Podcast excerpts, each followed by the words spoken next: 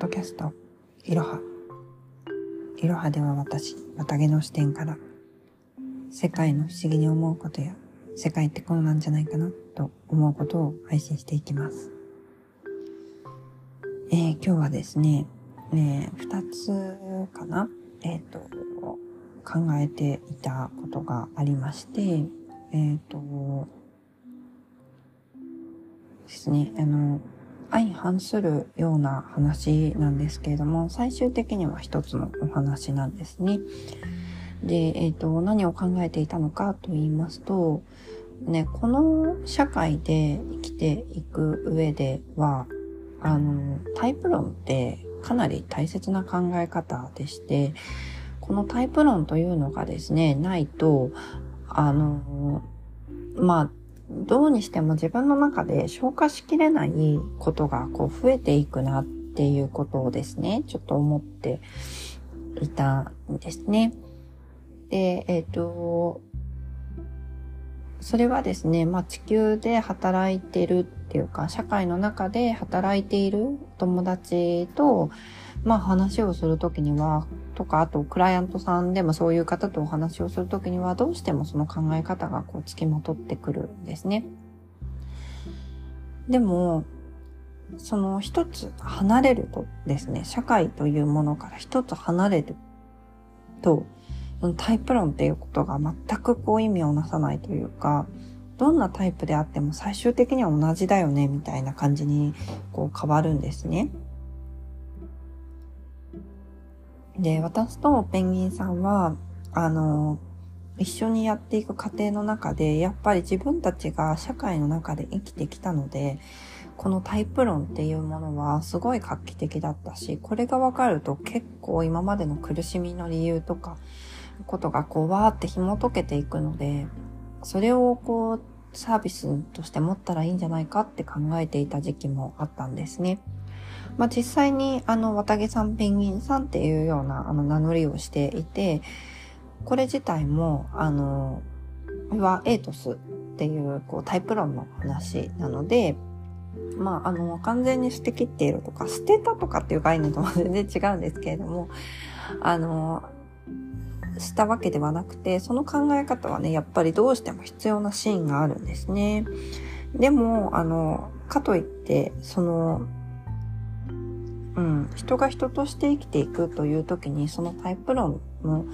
中での会話っていうのが徐々に苦しくなってくるねということで、まあ、あの文字通り捨てたみたいな感じにはなっているですね。で、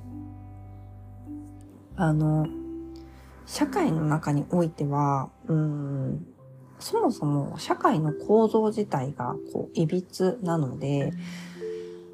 えっ、と、例えば私たちと同じようなタイプで出世している方もいるんですけれども、出世してしまうと何かどこかを諦めていたりとか、あの、分かりきっている無駄なことをしていたりとかっていうことが結構あるんですよね。で、じゃあ一方で、えっ、と、なんだろう。その続きはどうだったのかっていうと、あの、うん。えっ、と、そうですね。社会の構造がいびつな中で、まあ普通に何の違和感もなく偉くなっていける方ももちろんいまして、それはこう考えてないか、もしくは、えー、まあ、うん、感じる力が、こう、著しく弱くなってしまってるっていうような感じかなっていうふうに思っているんですね。でも私はとてもこう悲しいことだと思っていて、とても辛いことだと思っていて、苦しいことだと思っています、それがね。なので、どこかで、こう、うん、また、そうですね、あの、そういった、うん、